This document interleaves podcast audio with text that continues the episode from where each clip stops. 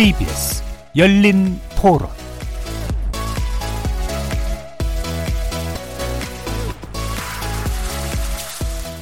안녕하십니까. KBS 열린 토론 정준희입니다.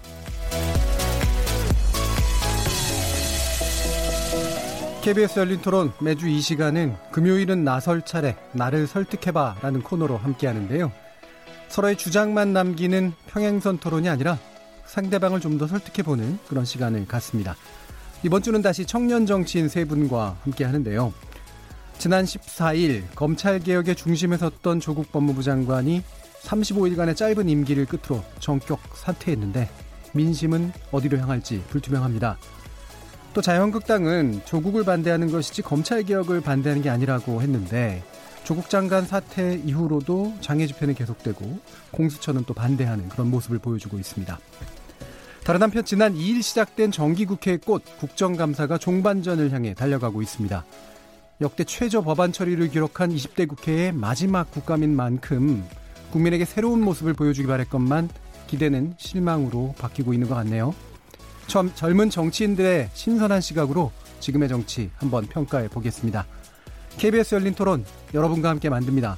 오늘 토론 주제에 대한 의견 그리고 오늘 토론에서 좋은 논리와 증거로 무장해서 상대방을 잘 설득한 토론의 귀재는 누구인지 청취자 여러분은 누구에게 설득당하셨는지 의견 남겨주십시오. 문자로 참여하실 분은 샵 9730 누르시고 의견 남겨주시면 되고요. 단문은 50원, 장문은 100원의 정보 이용료가 붙습니다. KBS 모바일 콩, 트위터 계정 KBS 오픈을 통해서도 무료로 참여하실 수 있습니다. 청취자 여러분이 KBS 열린 토론의 주인공입니다. 날카로운 의견과 뜨거운 참여 부탁드립니다.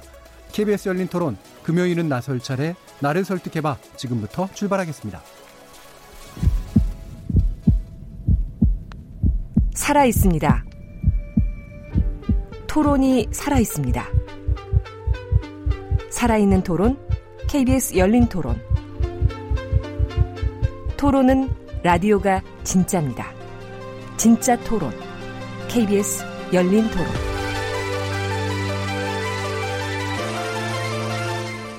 자, 오늘 함께 해주실 세 분의 청년 정치인 소개하겠습니다. 먼저 요즘 종횡무진 활약 많으시죠? 김남국 변호사 나오셨습니다. 네, 안녕하세요. 김남국 변호사입니다. 자, 그리고 국권이 자리를 지켜주고 계시는 김성용 자유한국당 서울시 청년위원장 나오셨습니다. 네, 김성용입니다. 반갑습니다. 자, 그리고 오랜만에 뵙는 분입니다. 우인철 우리미래당 대변인 나오셨습니다. 네, 안녕하세요. 우리미래당 우인철입니다. 저희 KBS 1라디오 채널은 유튜브 영상으로도 생중계되고 있는데요. 유튜브 들어가셔서 KBS 1라디오를 검색하시면 지금 바로 저희들이 토론하는 모습 영상으로 보실 수 있습니다. 나중에 팟캐스트로도 들으실 수 있고요. 매일 새벽 1시에 재방송도 됩니다. 자, 이렇게 함께할 방법까지 안내해드렸고요.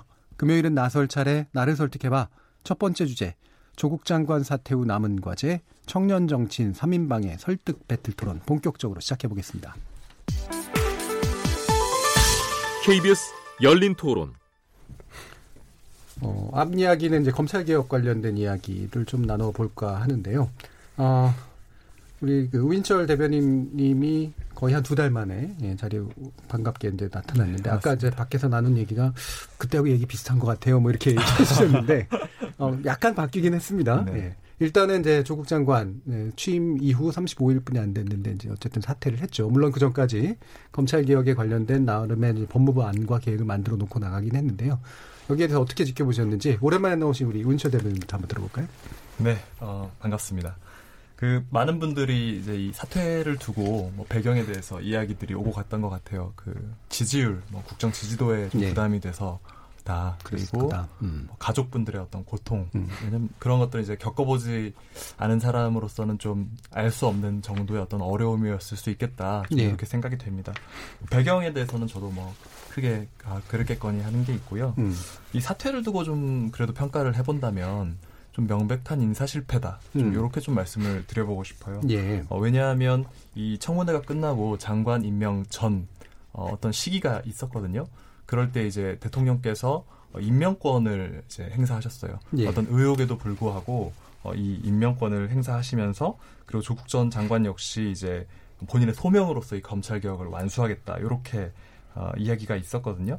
어, 그런데 이제 그 당시로 보더라도 당시에도 어떤 검찰의 어떤 강력한 수사라든지 뭐 언론의 어떤 그런 문제점들 이런 것들 어찌 보면은 좀 예측할 수도 있는 상황이었거든요. 예. 이런 걸 다 포함해서 어, 정치적인 결단을 대통령이 했는데 지금은 조금 모양새가 음. 아, 좀 좋지 않아졌다. 좀 이렇게 봅니다. 왜냐하면 뭐 이 문제 때문에 뭐 또 신경 쓰지 못한 많은 일들도 있잖아요. 뭐 한일 관계 문제라든지 남북 문제라든지 경제 문제라든지 이런 것들에도 또 에너지를 사실은 좀 집중을 해야 되는 부분이 있거든요. 예. 어, 그런 부분에서 이거는 좀 어떻게 좀 포장을 하더라도 인사 실패다. 좀 이거는 음. 받아들여야 되지 않나 이렇게 좀 생각을 하고 있고요. 예. 그럼에도 불구하고 정말 역설적으로 어, 검찰 개혁과 언론 개혁이라고 하는 어, 이런 주제들은 어찌 보면 국민들에게 좀 설명하기 만만한 주제들은 아닌데 예. 이 어떤 일련의 수사 과정이나 언론의 보도 행태를 보면서 이 요구가 이제 수면 위로 올라왔거든요. 어, 이것은 또 이건 나름대로 상당히 또 평가할 수 있는 지점이라고 보고 있습니다. 음. 그러니까 정치적 선택은 사실은 그 전에 그 임명 전에 이루어졌어야 되는데 어, 공교롭게도 아니 뭐 어떻게 우연한 기회는 아니긴 합니다만 우리 사회 되게 중요한 개혁 이슈인 언론 개혁과 검찰 개혁은 또 그 뒤로 어쨌든 자리를 잡기는 되었다라고 이제 약간 양면적 평가를 해주셨네요. 김성희 위원장님. 네, 저는 뭐 조국 전 장관님이시죠. 35일 만에 사퇴하신 것이 결국에는 뭐 사필 규정이다라고 말씀을 드리고 싶고 어 조국 전 장관의 임명 자체가 뭐 말씀하신 것처럼 저도 잘못이었다. 이는 일단 여당의 정치인 청년 정치인을 떠나서 문재인 정부를 생각해서도 마찬가지로 드리고 싶은 말입니다. 거의 한 두 달간을 아침부터 저녁까지 온 국민이 조국으로 시작해서 조국으로 끝나는 거의 모든 이슈가 또 블랙홀처럼 조국 이슈로 빠져드는 그간의 두 달간의 생활이었던 것 같아요. 이 방송도 시작부터 지금까지 계속 조국 전 장관님의 이 이슈를 가지고 이야기를 하고 있는 것을 보면 반증하고 있다라고 생각이 듭니다.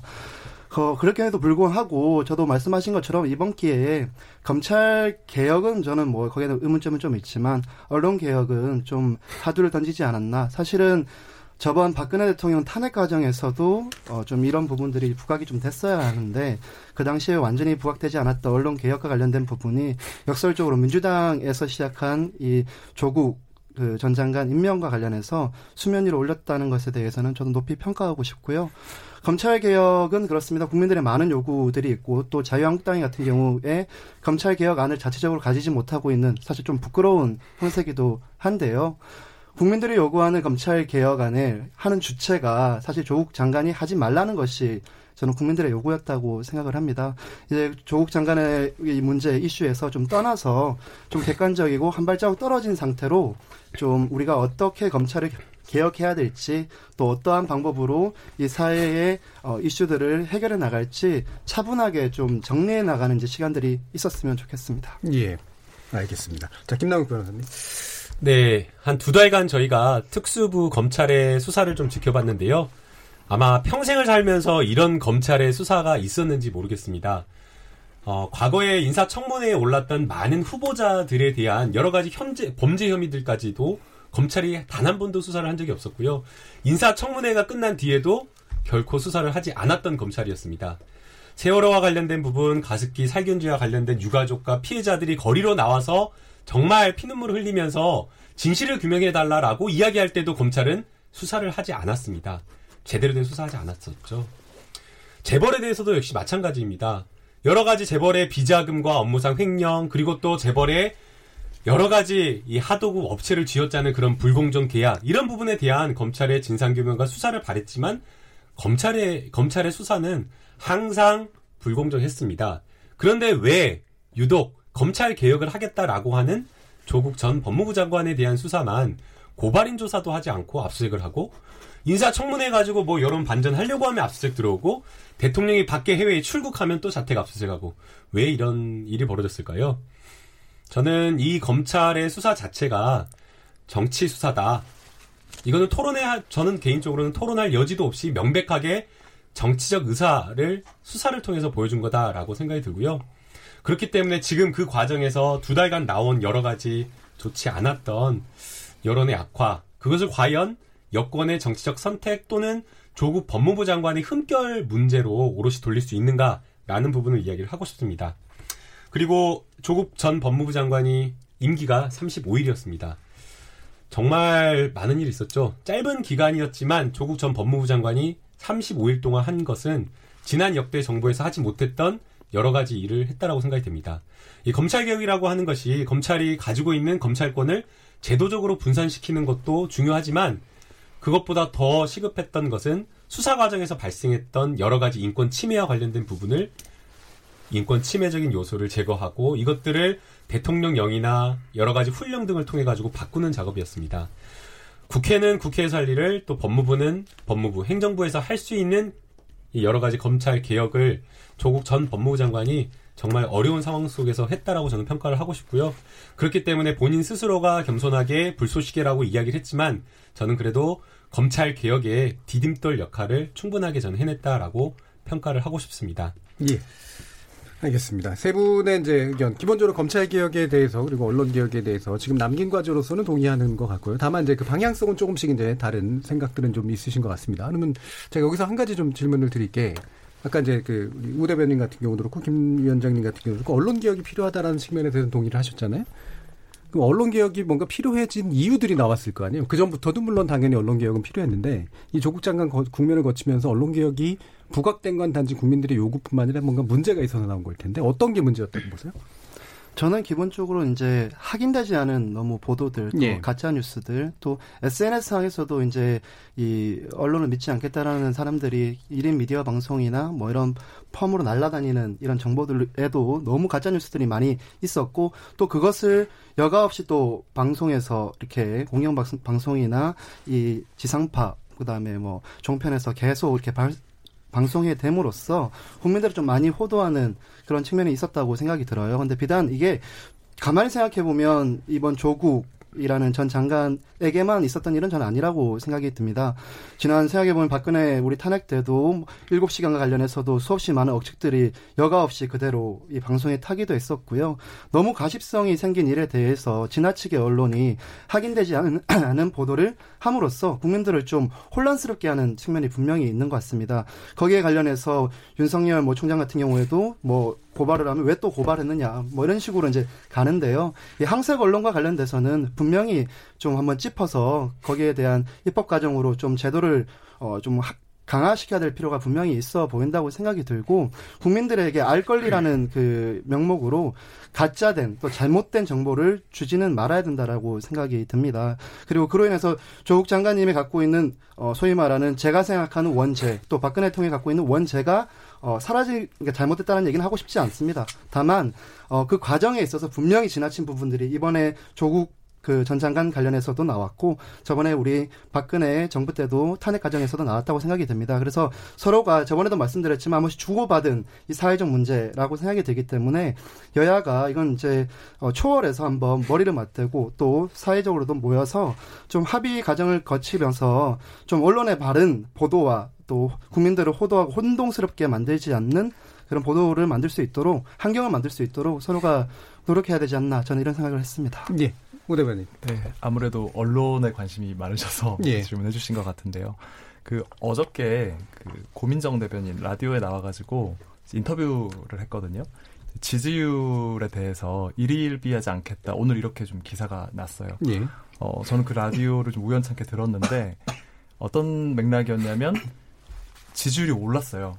네, 단기 조사에서 지지율이 올라서 아, 지지율이 올랐는데 어떻게 생각하시냐 했더니 나온 답변이 음. 아, 뭐 오른 것에 대해서 뭐 일일비하지 않고 뭐 떨어져도 뭐 더 지켜보면서 끝까지 좀 이렇게 밀고 나가겠다 뭐 이런 예. 류의 답변으로 이해를 했는데 오늘 그 언론의 보도에는 어떻게 나왔냐면 마치 이제 지지율에 일일비하지 않겠다라는 그 앞단 설명에 어, 지지율이 떨어져도 어, 거기에 개의치 않겠다. 음. 이렇게 읽힐 수 있는 그런 기사로서 이게 보도가 됐더라고요. 사실은 그러니까 제가 들을 때는 옳은 것에 대해서 좀, 어, 겸손하게 또는 일희일비하지 않는다. 이런 발언을 한 것이 그 라디오의 맥락이었는데 이 보도에는 지지율과 상관없이 우리는 하, 뭐 밀고 나가겠다. 이렇게 좀 읽히는 기사들을 제가 보면서는 아, 이게 언론이라는 어떤 기사라는 것이 보도라는 것이 사실을 이야기하더라도 어떤 그 언론사의 의도 혹은 어떤 그 언론을 보는 사람들의 입맛에 맞게 각색될 수 있다. 예. 뭐 이런 것들을 되게 사례로 바로 느껴지는 것들이 있거든요. 예. 뭐 이런 부분뿐만 아니라 뭐 여러 가지 취재 관행이라든지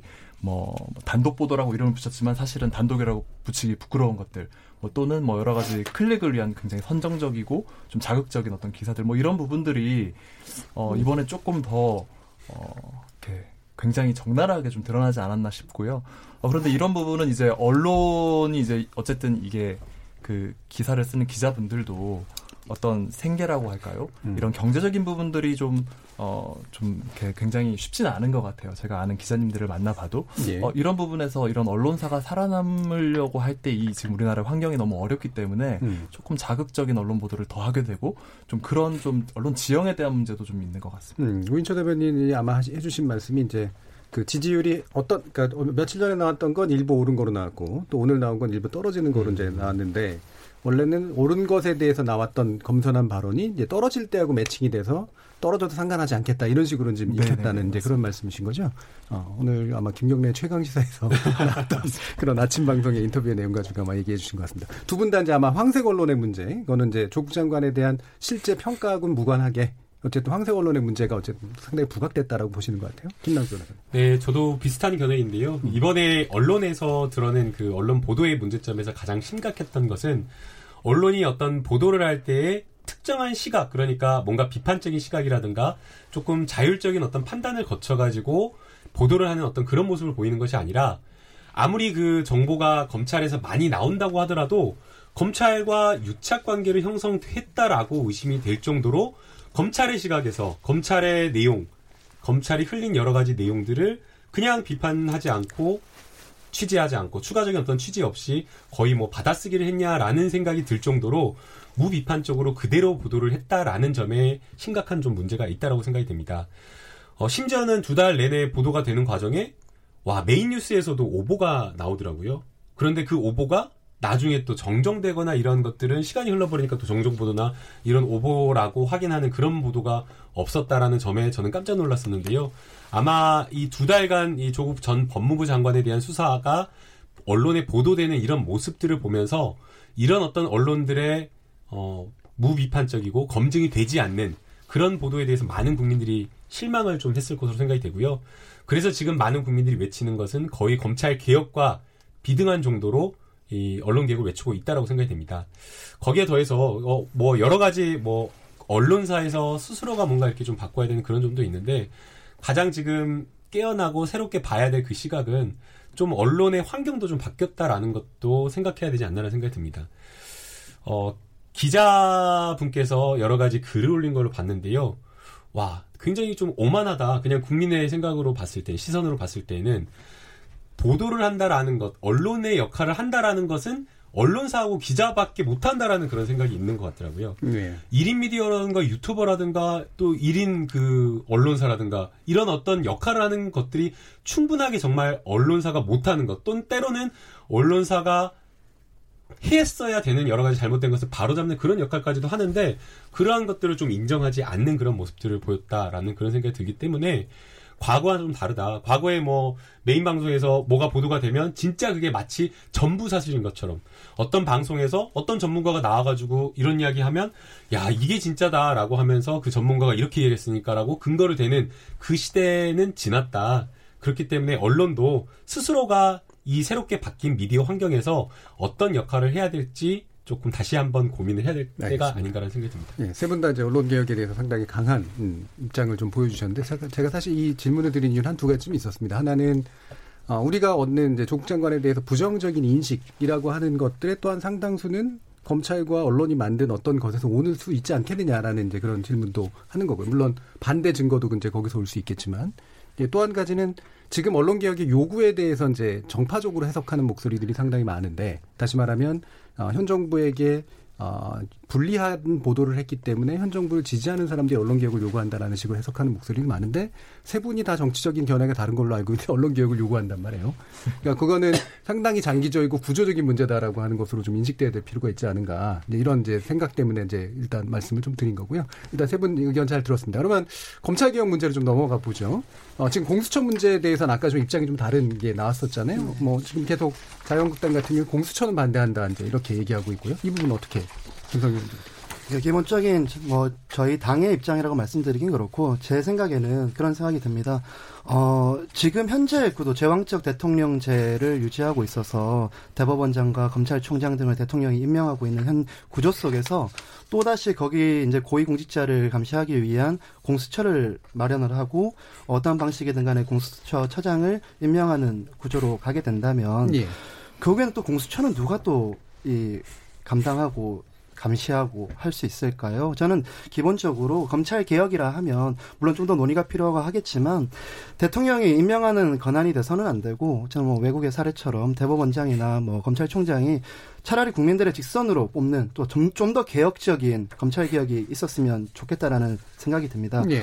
공수처가 마련돼서 이런 형식의 모르겠습니다. 아마 제가 지금까지 찾아본 결과로는 전 세계 이런 구조를 가진 나라가 거의 없고 우리나라 검찰 같은 경우도 거의 네, 없죠. 그렇죠. 아 그렇습니다. 그래서 제가 말씀드린 게 앞전에 말했던 방식으로의 예, 예. 그런 검찰 개혁이 직선이라든가 필요, 네, 이런 거 필요하지. 예. 지금 분명히 검찰이 가지고 있는 지금 현재로 본다면 이 체제를 유지하는 상태에서의 어떠한 이 고위공직자들을 감시하고 하는 것을 한다고 음. 하면 예. 공, 굳이 공수처를 만들어서 할 것이 아니라 음. 지금 현재 있는 제도 내에서의 음. 어떤 것들을 더 강화해서 하는 것이 낫지 권력 위에 권력을 또 만들고 하는 것들은 저는 좀 맞지 않다. 결국에는 또 그 권력에게 집중되는 을 통해서 생기는 분명한 부작용이 있을 것이라고 보고 검찰 개혁이라고 하면 그간에 검찰이 갖고 있던 것들이 정치적으로 이용되고 어, 정치 권력이 바뀔 때마다 거기에 줄 서는 문화 이런 것들이 사실 제일 크게 국민들이 분노했던 지점이라고 보이는데요.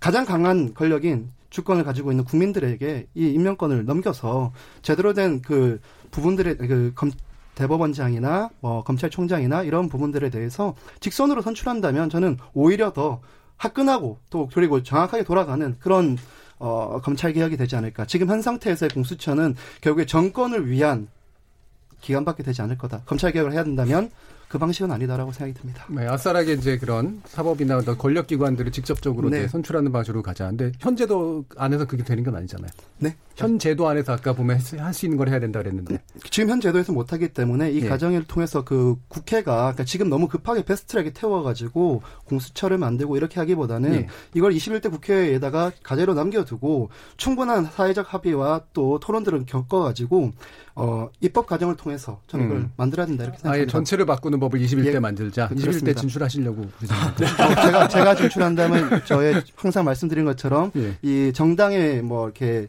이권과 관계 없이 이런 내용들을 한번 얘기해 보고 싶습니다. 아마 나서실 것 같은데 김영철은. 예. 네.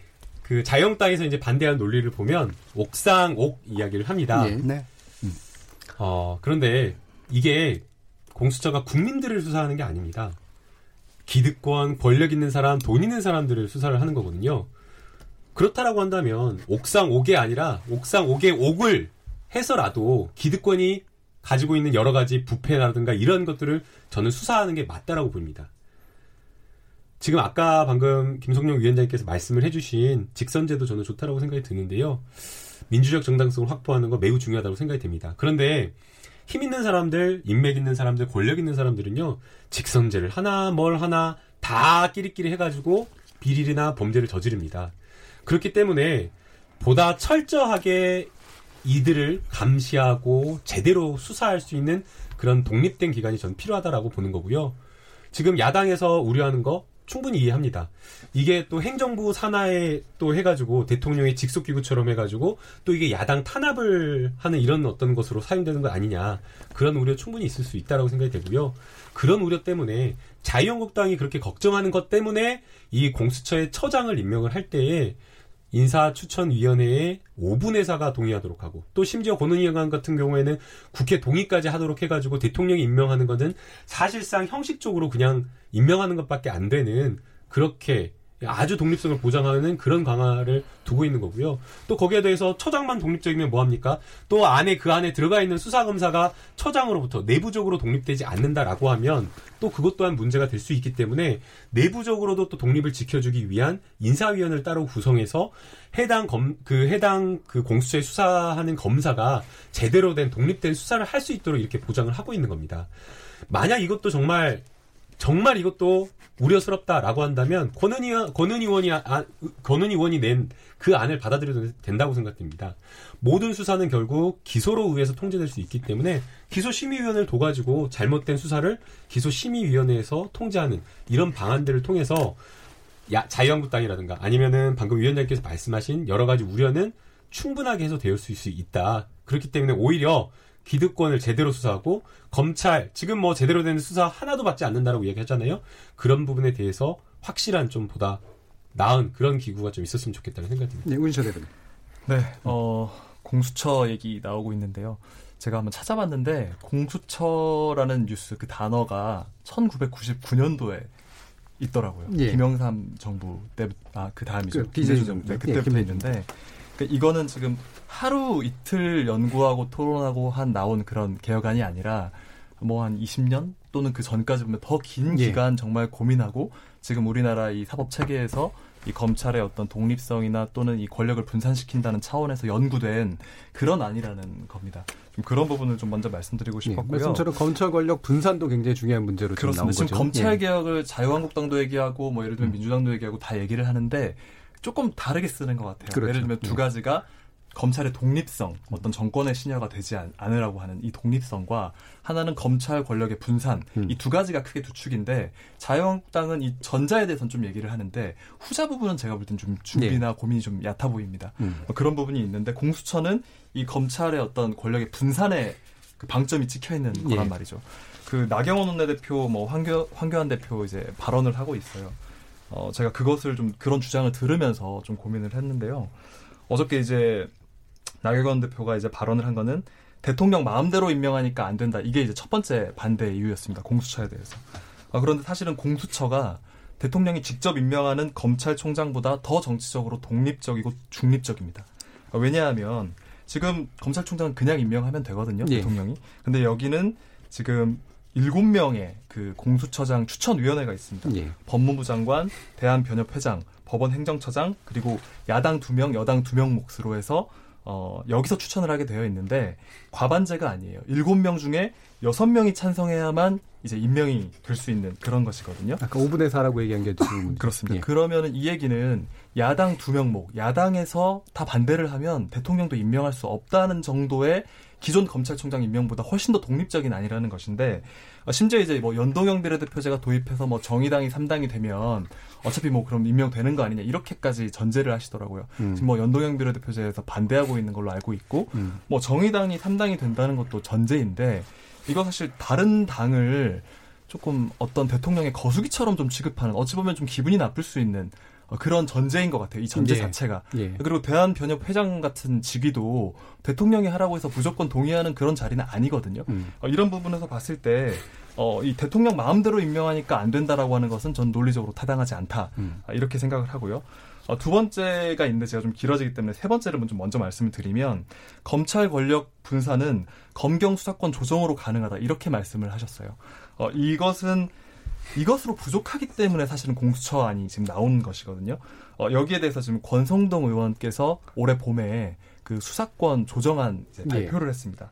어, 네 가지가 있습니다. 수사 개시권, 수사 지휘권, 수사 종결권, 영장 청구권 이렇게 네 가지가 있는데 영장 청구권은 어 헌법에서 이제 뭐 지정을 해버렸기 네. 때문에 이것도 이제 군사 그렇죠. 독재 시절에 그렇게 지정이 됐는데요. 음. 이 부분은 좀 건드릴 수 없다고 뭐 제쳐두더라도 수사 지휘권 어 지금 수사 지휘라는 표현을 삭제했고 대신에 여덟 가지 사안에 대해서 요구할 수 있다라고 해놨어요. 이 여덟 가지 다 말씀 안 드리고 한 가지만 말씀드리면 검사가 접수한 사건 음. 이거는 요구할 수 있다라고 해놨거든요. 예. 이거는 뭐 그렇게 분리를 하는 것이 저는 아니라고 봐요. 음. 어, 심지어 여기에 신설 조항으로 넣어놓은 것은 이거 이 요구를 이 지휘가 아니죠. 요구를 거부한 경찰은 징역 1년 혹은 3년간의 공무 정지를 시킨다라고 하는 조항까지 삽입을 해놨습니다. 예. 어, 저는 이런 부분에서 볼 때 수사 어, 지휘권을 내려놓는다, 분리한다, 여기 맞지 않다고 보고요. 이, 음. 이 안에 따르면. 예. 수사 종결권은 검찰이 유지하고 마치 경찰에게 좀 나눠주는 것처럼 얘기를 했지만 음. 조건이 달려 있습니다.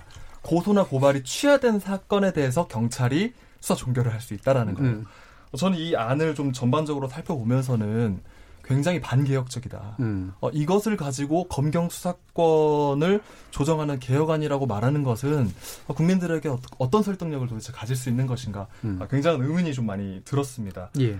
어, 좀 이런 부분들 좀 종합적으로 볼 때 지금 자유한국당에서 검찰 개혁을 이야기한다면 오히려 어, 김성령 위원장처럼 음. 정말 더 급진적인 또는 음. 뭐더 진보된 그런 안을 좀 가지고 얘기를 한다던가 이런다면 저는 좀 납득이 되고 그런 경쟁이라면 국민분들도 굉장히 이렇게 즐겁게 바라볼 수 있을 것 같은데 지금 이 공수처를 반대하는 논리라든지 검경 수사권 조정만으로 가, 능하다고 말하면서 그 제출할 안이라든지 그런 내용 음. 뜯어보면 이거는 좀 반기역적으로 비춰질 수 있는 뭐 저는 좀 거의 그렇게 보고 예, 그 있거든요. 그 검찰의 권력 분산에 대해서 실질적인 답이 없다. 그렇습니다. 예, 일단 이 부분이 이제 핵심적으로 중요한 부분 같고 그 다음에 이렇게 얘기될 수도 있을 것 같아요. 그러니까 검찰총장 직선제라든가 뭐 이런 것들 얘기할 수 있는데 그게 지금 패스트트랙을 결국은 일단은 막기 위한 연기시키기 위한 그런 정략 아니냐 이렇게 질문도 나올 수 있을 것 같아요. 이 두 부분에 대해서 어떻게 보십니까?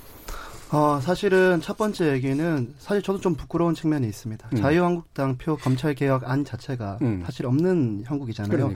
예. 그렇게 율사 출신이 많은 우리 당에서 음. 검찰 개혁안 자체를 가지고 있지 않다는 거에 대해서 저도 그 같은 당의 원내당협 위원장으로서도 사실 좀 부끄러운 측면이 국민들 앞에 있다고 말씀을 좀 드리고 싶고 어, 두 번째는 패스트트랙을 막기 위해서 제가 이렇게 얘기를 드리는 것이 아니고 아, 위원장님 네. 힘이 있으신 분은 네. 그또 우리 당에서도 지금 말씀하시는 것처럼 이렇게 예. 어, 그런 직선제를 하자 이런 네. 요구들을 지금 많이 나오고 있는 상태도 그러면, 아닙니다. 네. 다만 지금 현재 말씀 오셨던 그런 공수처가 옥상 위에 오게 되고 음. 또 어, 근본적인 이 검경 그리고 검찰의 이 개혁 방안이 될 수 없다라고 인식을 하고 있기 때문에 예. 지금 너무 급하게 태워진 이 패스트트랙을 통한 공수처 설치에 반대를 하고 있는 것이고 음. 어, 분명히 검찰 개혁을 하겠다라는 국민적 요구가 이렇게 높은데 음. 여기에 대한 제대로 된 방안이나 어, 고민 없이 우리가 어떻게 국민들에게 표를 받고 선택을 받을 수 있겠습니까? 음. 다만 이렇게 너무 급하게 진행되지 않게 제가 아까 말씀드린 대로 좀더 진전된 방향으로 좀 더더 음. 더 혁신적인 방향으로 어, 외국 사례들도 잘 평가하고 나눠봐서 어, 우리 지금 말씀하신 대로 초유의 우리 대한민국 우리 한국밖에 갖고 있지 않은 이 검찰 제도를 음. 좀 전체적으로 개선하고 바꾸는 데에 방점을 좀 맞췄으면 좋겠다라는 말씀을 좀 드리고 싶습니다. 예. 김남 변호사님. 네, 이거는 꼭 이야기하고 음. 넘어가야 될 것 같은데요. 이 자유한국당이 항상 하는 이야기가 지금 김성룡 위원장님도 이렇게 이야기를 하셨는데 왜 이렇게 급하게 하려고 하느냐. 너무 빨리 태워진 것이다. 그러니까 신중하게 해야 된다라는 취지로 말씀을 하시는데요.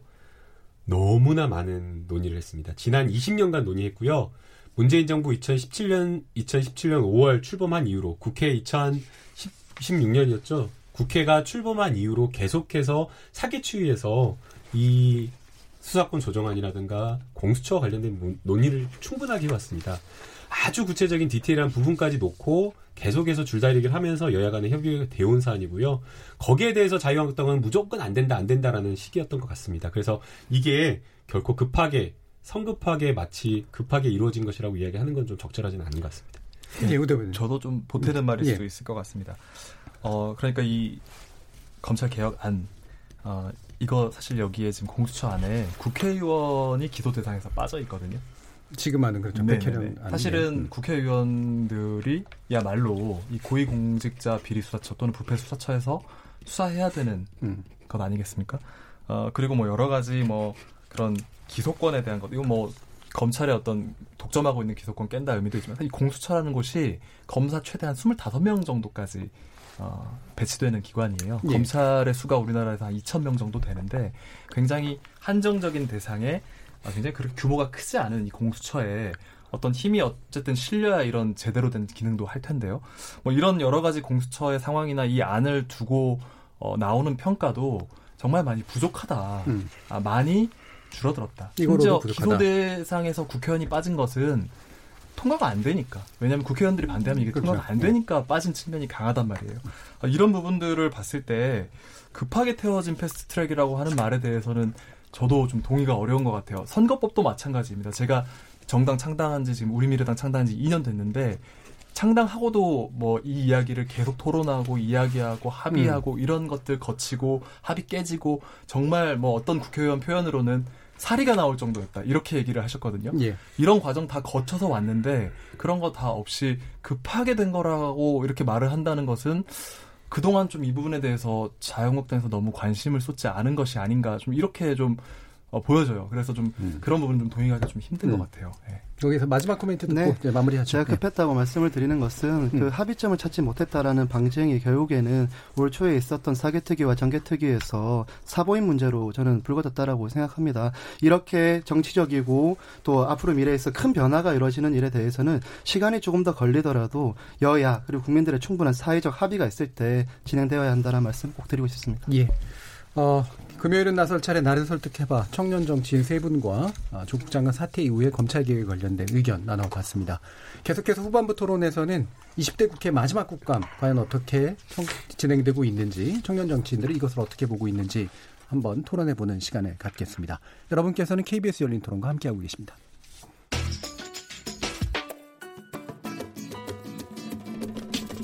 묻는다, 듣는다, 통한다.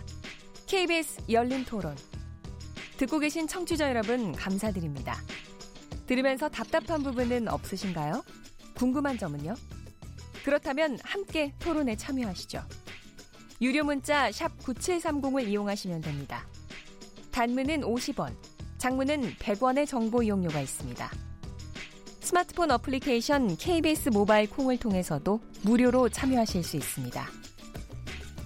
KBS 열린 토론은 언제나 열려 있습니다. 듣고 계신 KBS 열린 토론은 매일 밤 1시에 재방송됩니다. 자, 그럼 지금부터 토론 진행되는 동안 청취자들이 보내주신 의견 들어보고 가겠습니다. 정희진 문자 캐스터. 네, 안녕하십니까. 문자캐스터 정의진입니다.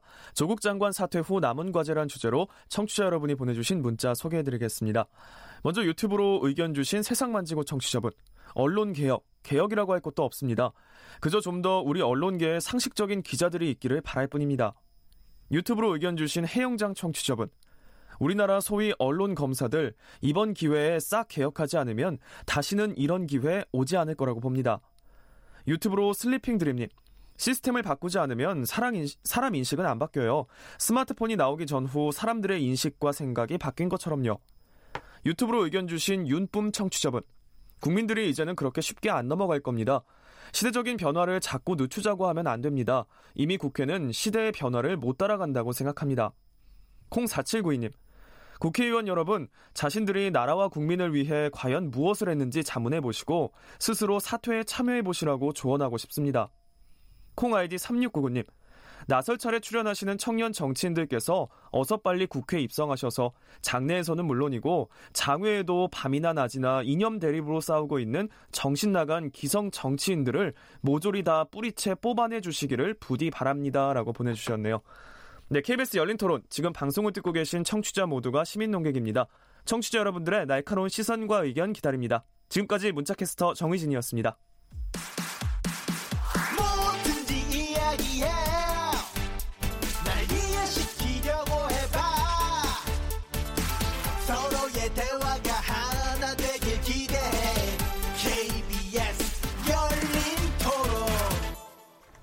자, 후반부 토론 시작해 보겠습니다. 김남국 변호사, 김성용 자유한국당 서울시 청년위원장, 그리고 우인철 우리미래당 대변인 이렇게 세 분과 함께 하고 있습니다. 자, 국정감사 얘기 관련해서 좀 몇 개 나눠보려고 하는데요. 어, 지금 작년 딱 이맘때에 미디어에서 네, 국정감사에서 나왔던 뭐 고양이 비슷한 얘기들부터 해서 되게 여러 가지 그 에피소드 얘기들도 많았는데 지금은 그거조차 이제 주- 많이 줄어들어 있는 것 같아요. 물론 오- 이렇게 어제 오늘 이제 검찰총장에 관련된 이야기들은 좀 많이 나오고 있습니다만, 그래서 기본적으로 요번 국감 보시면서 딱 이 지점이 제일 눈에 띄더라라고 하는 부분 이 있으시면 한번 의견 주시죠. 먼저 김성경 위원장. 그러니까 한마디로 요약하자면 좀 무난 조국, 문안 조국, 조국. 이었다. 문재인 정부는 안 보이고 조국 장관만 보인 국감이었다. 아, 문안 조국. 음, 음. 자, 경상 출신이라 발음이 좀 안 좋은가요? 아무튼 이렇게 생각하는데요. 사실은 이제 음. 청문회 과정에서 국회의원들이 가지고 있는 이제 권한이 검찰하고 같지 않기 때문에 국민들의 해소를 다하지 못했다는 측면에서 국감장에서 우리 자유한국당 의원들과 야당 의원들이 거의 모든 이슈를 조국 장관에게 맞춰서 얘기들이 나왔던 것 같아요. 모든 상임위에서 아마 예. 다이 내용으로 초반에 덮였는데 이것을 저희 야당만의 탓으로 보지 마시고 음. 사실은 이렇게 말씀 우인철 대변인께서 말씀하신 것처럼 이게 인사를 잘못하신 것에 대한 예. 폐해였다. 그래서 앞으로는 국감장에서 이러한 일이 반복되지 않도록 뭐 이렇게 됐으면 좋겠다는 음. 마음입니다. 기본적으로 여전히 인사 문제 때문에 국감도 망가졌다 이렇게 네, 보시는 저? 생각합니다. 예. 알겠습니다. 김남국 변호사님. 네, 이번에 사실 이 국감을 보면서 국감이라고 하는 것이 적어도 1년간 잘못되었던 여러 가지 행정부의 정책들을 좀 짚어나가는 그런 어떤 기회가 되었었는데 그런 것들을 전혀 보지 못했다. 조국 전 법무부 장관이 사퇴를 했는데도 불구하고 뭐 일정 부분 야당의 그런 공세를 이해할 수는 있지만 모두 다 올인하다시피 해가지고 해당 내용을 가지고 끄집어낸다는 것 자체가 조금 국회의원 야당으로서의 의무 자체를 조금 완전히 내려놔버린 게 아닌가라는 그런 생각이 들고요. 또 뭐 개별 사건으로 조금 눈에 띄는 그 국감 장면을 보면 윤석열 총장이 나와서 이야기했던 여러 가지 말인 것 같습니다. 제가 가장 듣고 싶었던 이유는 국민들에게 왜 이 수사를 할 수밖에 없었는지 수사를 처음 시작하게 된 내부의 의사결정 그 과정 그 내용들을 좀 듣고 싶었습니다. 음. 형사소송법 과정 절차에도 맞지 않고 원래 정치적 수사를 하지 않던 정치적으로 민감한 사안에 대해서 자제하던 그런 검찰권 행사 모습을 보였던 과거와 달리 너무나 전격적으로 말도 안 되는 그런 어, 이런 수사를 한 것에 대해서 그 의사결정 과정에 대한 이야기를 듣고 싶었는데 그런 답변을 하지를 않았고요. 이게 간접적인 답변이었을까요? 오히려 거꾸로 어, 문재인 정부와 이명박 정부 역대 정부 중에서 어떤 정부가 수사와 관련돼서 검찰 여러 가지 권한에 대해서 어, 독립성을 지켜줬냐라는 그런 질문에 의외의 답변, 뭐 의외의 답변이라기보다는 저는 경악을 했는데요. 이명박 정부, 이명박 전 대통령이 비교적 쿨했다? 이런 말이 저는 어떻게 나오는지 저는 이해할 수가 없습니다. 제가 아는 모든 법조인, 제가 아는 모든 검사가 지금 현직에도 있는 분들이 이명박 정권 때 검찰이 완전히 무너졌다라고 이야기를 했습니다. 그 전에 지켜오던 여러 가지 그 검사의 직무의 독립성이라든가 이런 것들이 이명박 정부에는 인사권에 의해서 마음대로 다 유린당했다라고 이야기를 하고 있습니다. PD 수첩 있죠? 이 인터넷 그 당시에 실명제와 관련돼서 논란이 있었던 미네르바 미네르바 사건 사건. 있었죠. 이런 네. 거다 무죄가 나왔습니다. 그 다음에 공안 정국을 만들기 위해서 당시 사찰 논란, 청와대 사찰 논란이 있었을 때 거꾸로 총목회 사건을 터뜨려가지고 총목회와 관련된 대대적인 야당 탄압 수사를 하고 이런 것들이 너무나 많았는데 그때 이명박 정부가 쿨했다? 아, 너무나 충격적입니다. 어떻게 이런 평가가 나올 수 있는지 이해할 수 없다라고 생각이 듭니다. 예, 그 검찰총장의 이제 어떤 뭐 놀라울 수 있는 의견일 수는 있는데 그 국감하고에 관련해서 국감이 삐뚤어진 거하고 그거하고는 어떤 관련이 있는 아, 것 같으세요? 그거는 네. 삐뚤어졌다라기보다는 음. 제가 주목한 부분이었습니다. 아, 주목한 부분. 네, 네. 아, 이번 개별 국감에서는 사건으로. 제일 주목되는 게 그거였다. 제일 충격적이어서 아, 예. 알겠습니다. 예, 우인철 대변인. 네, 어, 국감 뭐 간단하게 표현하면 좀 김 빠진 맥주 됐다. 음. 예, 원래 이 국감 어찌 보면은 굉장히 열심히 하는 의원님들도 계시고 예. 좀 어떻게 보면 좀 우리 사회에 좀 필요한 문제들을 제기할 수도 있는 주목받을 수 있는 그런 기회이잖아요. 그리고 뭐 국회에 있는 보좌관들 중에 보면은 청년 보좌관들도 많이 있어요. 예, 예. 그럼 이 자료 되게 성실하게 준비하고 막 밤새고 음. 이래서 이때 이제 굉장히 필요한 이야기들을 사실은 할 수 있는 시기거든요. 어, 그런데 안타깝게도 많은 준비를 하셨을 분들이 굉장히 제가 보이는데 음. 그런 것들이 좀 다뤄지거나 언론에 보도되거나 짚어지지 못한 부분에서 좀 아쉬운 국가 실제로 진행된 것도 있는데 잘 안 보였다 이런 것도. 그렇죠. 예. 준비를 한 것들은 이제 음. 주목받기가 어렵죠. 예. 왜냐하면 워낙 지금 그 장관 사퇴 문제가 이제 음. 집중되다 보니까 아, 그런 부분은 좀 아쉬운 것 같아요. 제 주위 지인들, 뭐 그런 예. 아는 청년 보좌관들도 좀 아쉬운 좀 토로하는 것그 같고요. 부분도 또 언론이 문제가 있을 수 있겠네요. 뭐 그러면. 그렇게 또 그럴 수도 있고요. 예. 어 그리고 또 하나 또 재밌었던 거는 그 윤석열 그 검찰총장을 두고 예. 이전 국감에서 여당이 보여줬던 태도와 야당이 보여줬던 태도가 뒤바뀌었다. 그렇죠. 이런 태도 변화 같은 것들도 음. 어찌 보면 좀 흥미롭게 보였던 것 같아요. 물론 어 그럴 수밖에 없는 이유들도 있겠고요.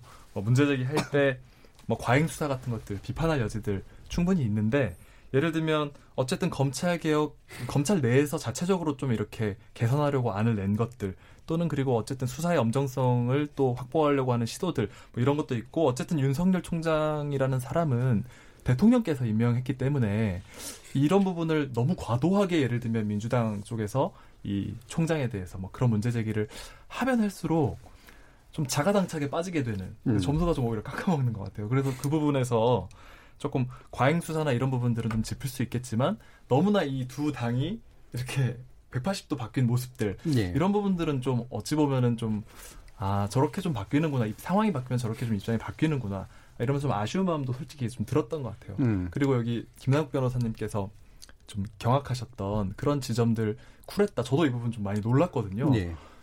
그분의 개인적인 경험일 수 있겠다는 생각은 했어요. 이분이 맡은 수사, 사건, 뭐 음. 이런 부분에서 뭐 별로 터치 없더라. 이런 음. 정도의 이야기일 수 있겠는데 사실 질문은 어떤 정권이 중립적이었냐는 질문이었기 때문에 어, 뭐 벌써 다 말씀해 주셨어요. 4대강 사건 때 그 반대파들을 검찰에서 언론에서 겁박하고 음. 어, 와해시켰던 장면들 아, 심지어 노무현 대통령의 수사 뭐 이거 다 그때 아닙니까? 이런 거를 이런 질문을 던졌는데 어 뭐 제가 볼 때는 개인적 경험에서 쿨하다 이 정도 이야기하신 게 아닌가 그게 아니라 이 전체 평가를 그렇게 했다고 한다면 이 검찰총장님의 어떤 어 가치나 생각이나 이런 것들에 대해서 저는 굉장히 좀 의구심이 드는 좀 음. 그런 답변이었습니다. 예.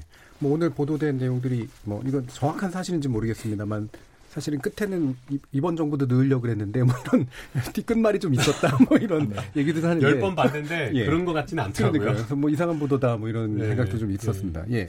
김성규 위원장님. 저는 사실 이제 이 얘기들을 종합해 보면 윤석열 총장께서 정치적으로 자제해왔던 사건들을 자꾸 끄집어내시고 또 가도하게 뭐 이렇게 수사를 한다. 또 어, 여야가 바뀌어가지고 윤석열 총장에 대한 평가가 바뀌고 있다. 뭐 예. 이- 전체가 저는 코미디 같습니다. 음. 이게 정치가 코미디가 돼서는 안 되는데 코미디 같은 게 그럼 인- 여당은 인정해야 될 게 윤석열 총장 잘못 인사한 거라고 인정하셔야죠.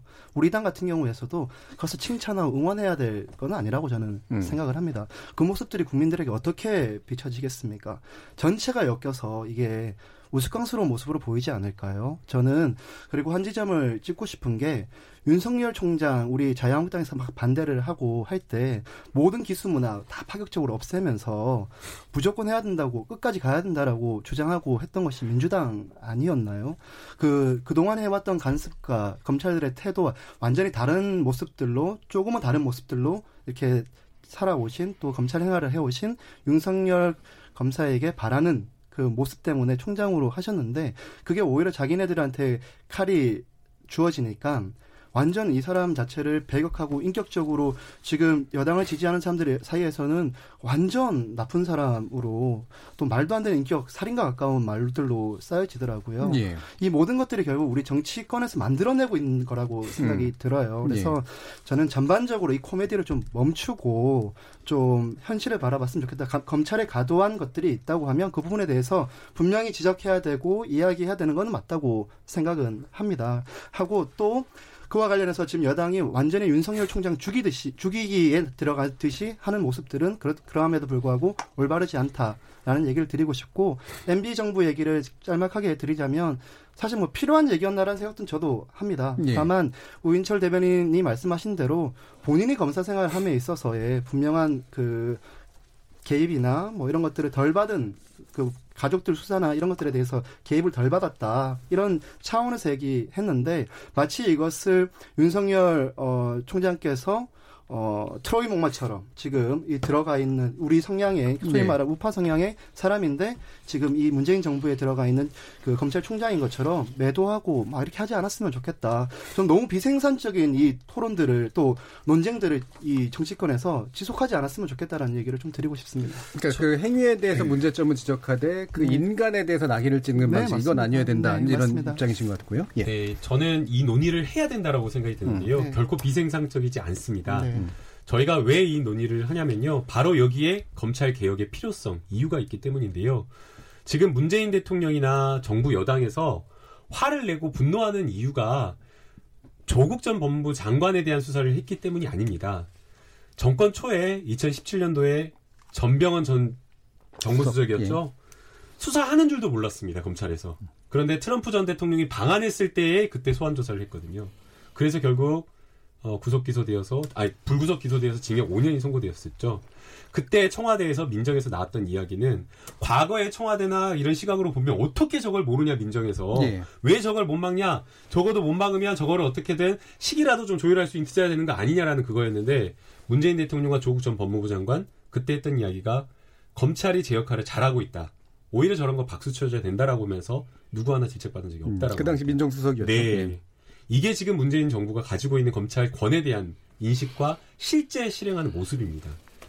그런데 지금 이 검찰이 정말 제대로 된 어떤 이유가 있어서 조국 전 법무부 장관을 수사했으면 아마 다 문재인 대통령도 미리 아예 임명도 안 하고 미리 다 사퇴를 시켰을 겁니다. 그런데 그게 아니라 아니, 고발장이 들어왔는데 고발인 조사도 안 해요. 이런 게 어딨어요. 범죄 혐의가 뇌물 막 이런 건가요? 처음에 고발장 접수했을 때 고발장 접수했을 때 기사 이런 거 프린트해가지고 증거라고 제출했지 아무 혐의가 없었다라는 거예요.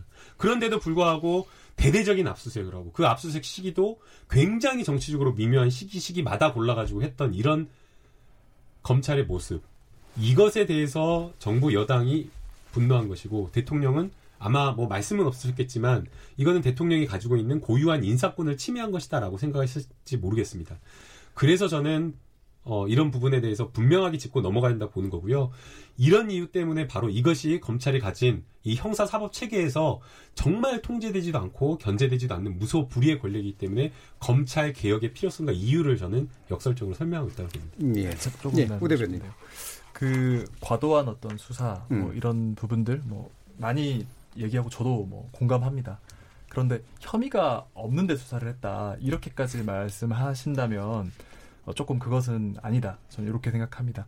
어, 왜냐하면 어, 이런 이런 얘기를 하더라고요. 주위에 있는 분들이 그러면 수사할 게 아예 없다는 거냐. 뭐 약간 오버하고 과도하고 좀 심하고 그 부분은 그 부분대로 있지만 수사는 할 부분은 분명히 있는 거 아니냐 이런 얘기도 하셨거든요. 어, 그러면은 적절하게 인권이 지켜지고 적절한 선에서 수사를 하고 거기에 대해 이제 의혹이든 해명이든 어떤 그 사이에 있는 진실이 밝혀지는 이 수사 과정 이거는 저는 필요했다고 보거든요. 혐의가 아예 없었다 이렇게 보지는 않습니다. 그렇기 때문에 어, 수사는 필요하지만 그 수사의 어떤 정치적 의도성이나 또는 인권을 침해하는 부분이나 이런 부분과 혐의가 없었다, 혐의가 아예 없어서 수사할 게 없었다 이런 것들은 조금 분리해서 보는 게 조금 더 맞지 않을까. 예. 말씀드립니다. 방금 저도 보시죠. 하나. 뭐 예, 먼저, 예. 비슷한 얘기인데요.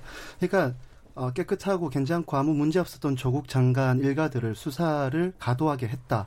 이런 시각으로 받아보고 지금 만약에 여당이 있는 거라면 저는 큰 착각하고 있다라고 생각합니다.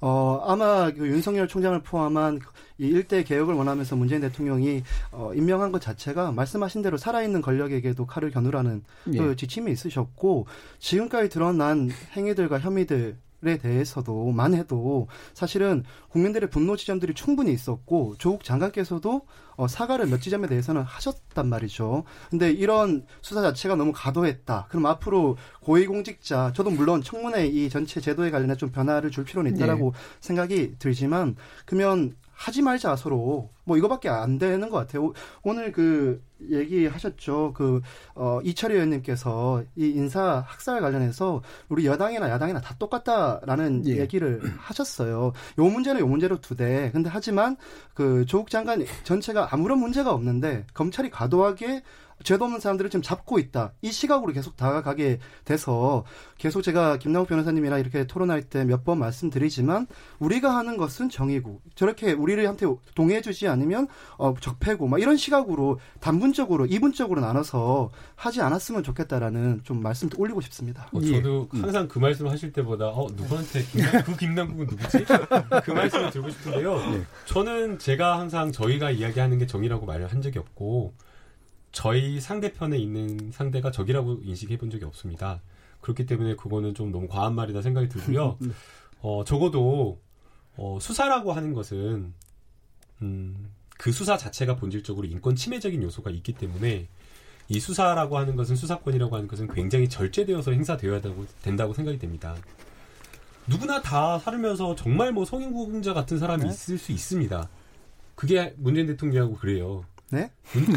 아, 좀뭐 저는 동의하지 않습니다. 네, 아니 말씀하시죠. 그 진짜 뭐 이명박 박근혜 정부에서 국정원에서 그렇게 털었는데도 불구하고 아무것도 나오지 않았다. 그래서 정말 대단하다. 그래, 음. 그런 이야기가 실제 전 들었습니다. 그 뒷조사 뒷조사라기보다는 뭔가 조사를 했다라고 하는 분한테. 그런데 다 대부분의 사람들은 크고 작은 실수를 하고 살아가죠. 그러면 수사를 받을 수도 있고 조사를 받을 수도 있을 겁니다. 그런데 대개는 그렇지 않고 그냥 자신들의 과오를 그냥 짊어지고 살아가는 거죠. 그런데 지금 이번에 조국 전 법무장관에 대한 수사는 어땠냐라는 거죠. 보통 수사를 한다라고 하면 어느 정도 증거가 있어가지고 아 이거는 수사의 필요성이 있다라고 인정할 때에 수사에 들어가고 또 압수수색 필요성 여부도 검토를 해야 되는데 이번에 수사는 그랬습니까? 사모펀드와 관련되어서 처음 수사를 했을 때 검찰이 그린 그림은 정경심 교수가 실소유자라고 하면서 엄청난 뭐 거대한 뭐 범죄가 있는 것처럼 이렇게 수사를 했는데 지금 두 달이 지난 시점에 검찰이 그리고 금- 검찰이 그리고 있는 그림이 과연 그런 어떤 거악 맞나요?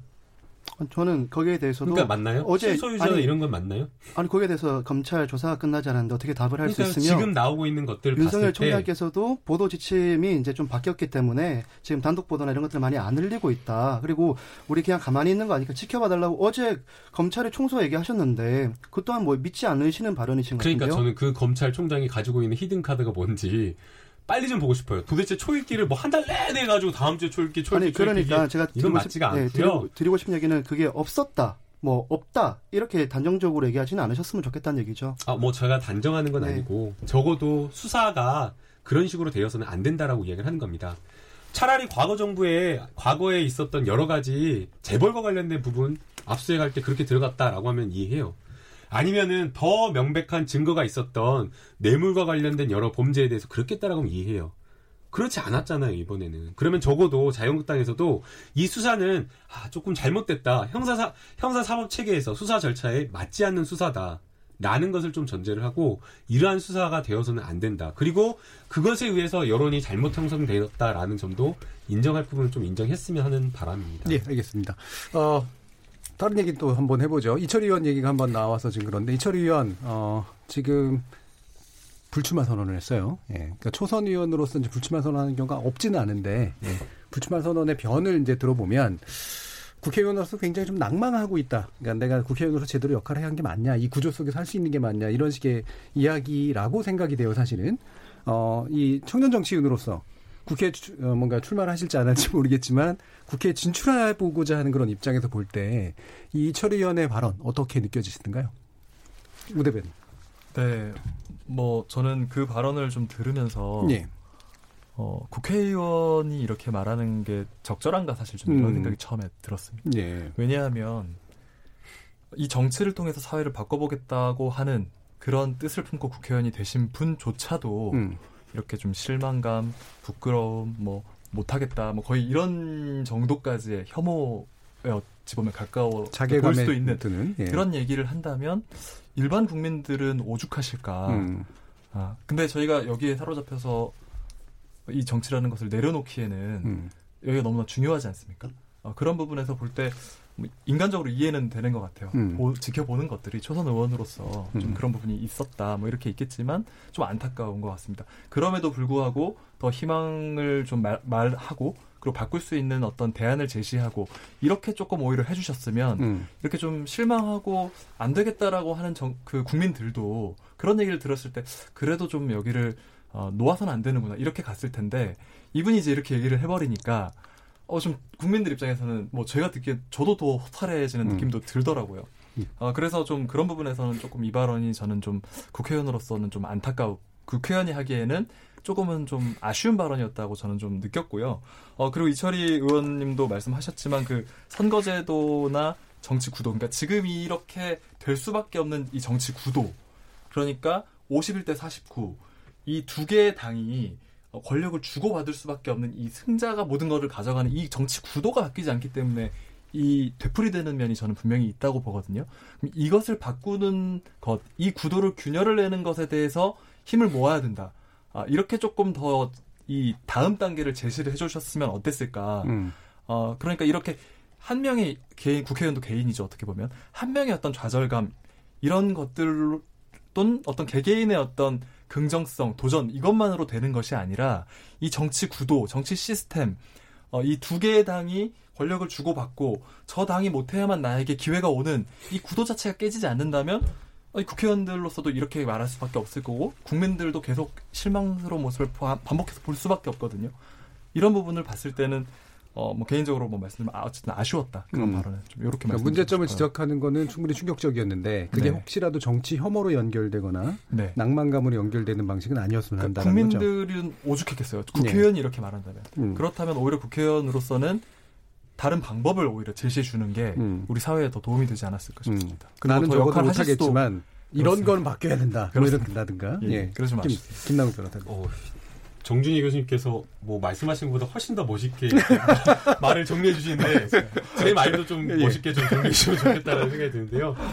네, 선거법 저는 구조적인 부분 많은 분들이 문제 제기를 해주시는데 음. 저는 뭐 그것도 맞다라는 생각이 듭니다. 그러나 제가 이 바라본 국회의 모습은 더 본질적인 문제는 적어도 국회에 정상적인 사람이 없어서 그러니까 사회 평균이 가지고 있는 상식이라든가 예의라든가 부끄럼이라든가 이런 것들을 가진 사람들이 국회에 가야 되는데 사회적으로만 성공했지 오히려 그런 어떤 사회적 성공 있는 자리에 가가지고 아나무인적인 어떤 그런 태도만 배워가지고 국회에서 TV 모든 국민들이 생중계를 TV, TV를 통해 생중계를 보고 있는 그런 자리에서도 고성이 오가고 욕설하는 이런 모습들 그래서 저는 선거법과 관련된 구조적인 문제도 있지만 또 사람이 문제다.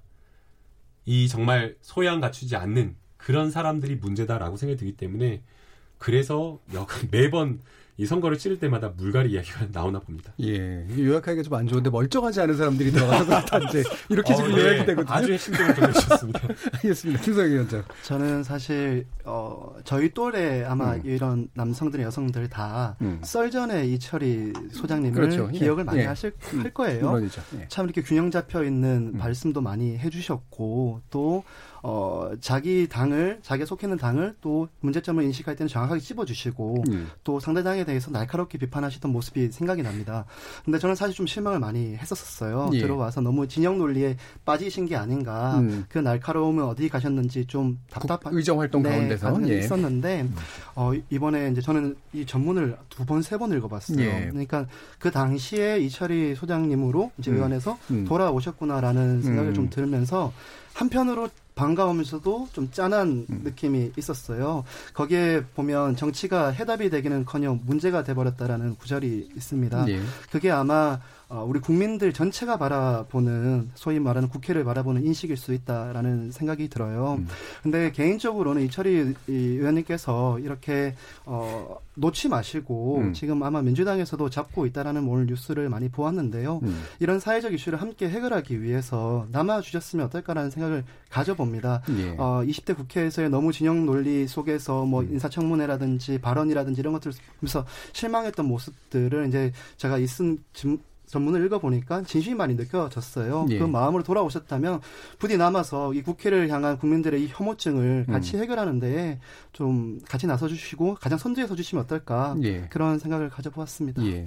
이게 또 마침 또 이런 얘기가 나오니까 오늘 아침에 이제 다른 교수분과 얘기 나눈 내용이 생각이 나는데 교수들은 보직이라는 게 있단 말이에요. 권력이 주어지는 자리.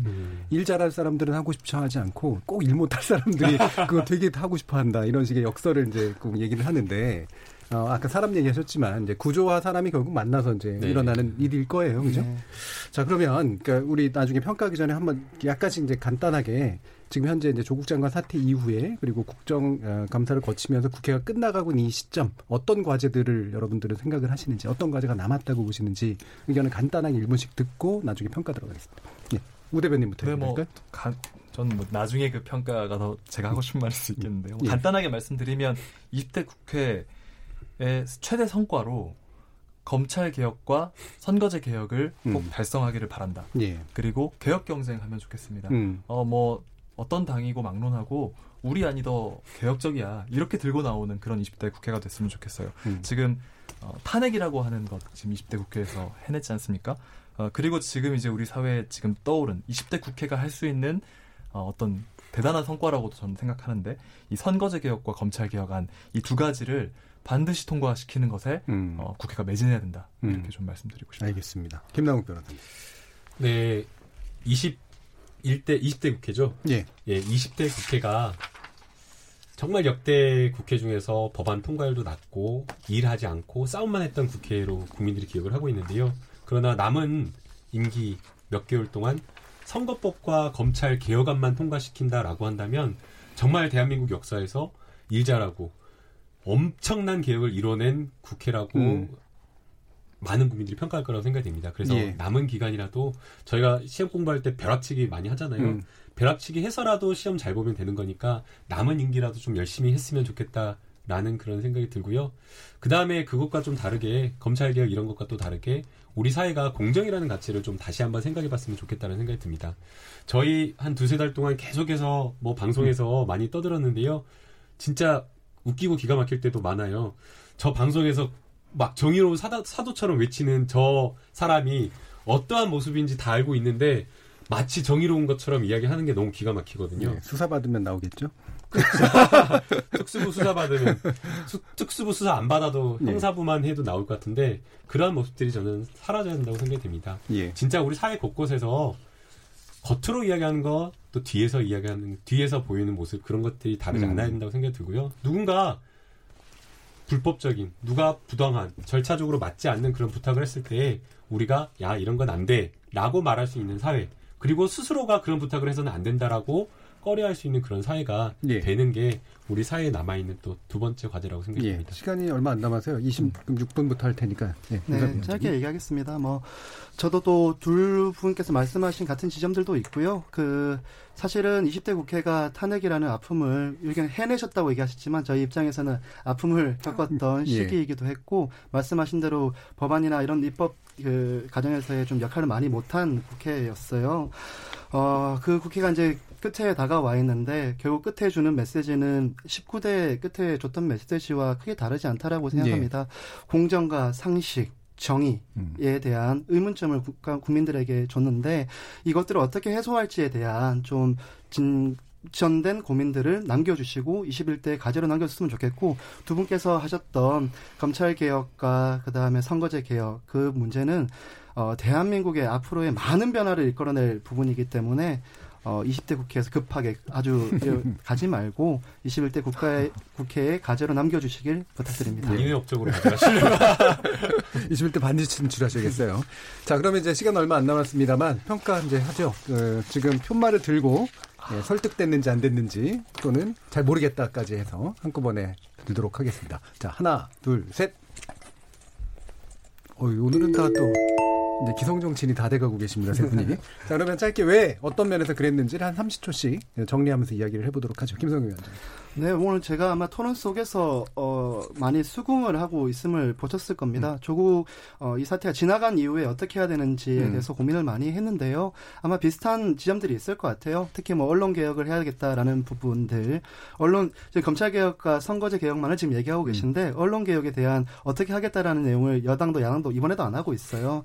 한 번씩 주고받았다고 생각이 하는데요. 아까 말씀드린 대로 박근혜 우리 탄, 대통령 탄핵 때와 이 조국 사태를 통해서 서로 서로 주고받 았는데 이 언론 개혁과 관련되어 있는 필요성과 이런 것들에 대해서 세분 우리 셋이가 공통된 의견을 나눌 수 있어서 오를 들었고 또 충분히 또 수긍할 만한 내용들을 오늘 많이 말씀해 주셔서 많이 배우는 시간이 됐습니다. 알겠습니다. 네, 우 대변님 20초. 예, 저도 비슷합니다. 예, 그 김성령 위원장님 해주신 얘기하고 저도 뭐 대동소이하고요. 예.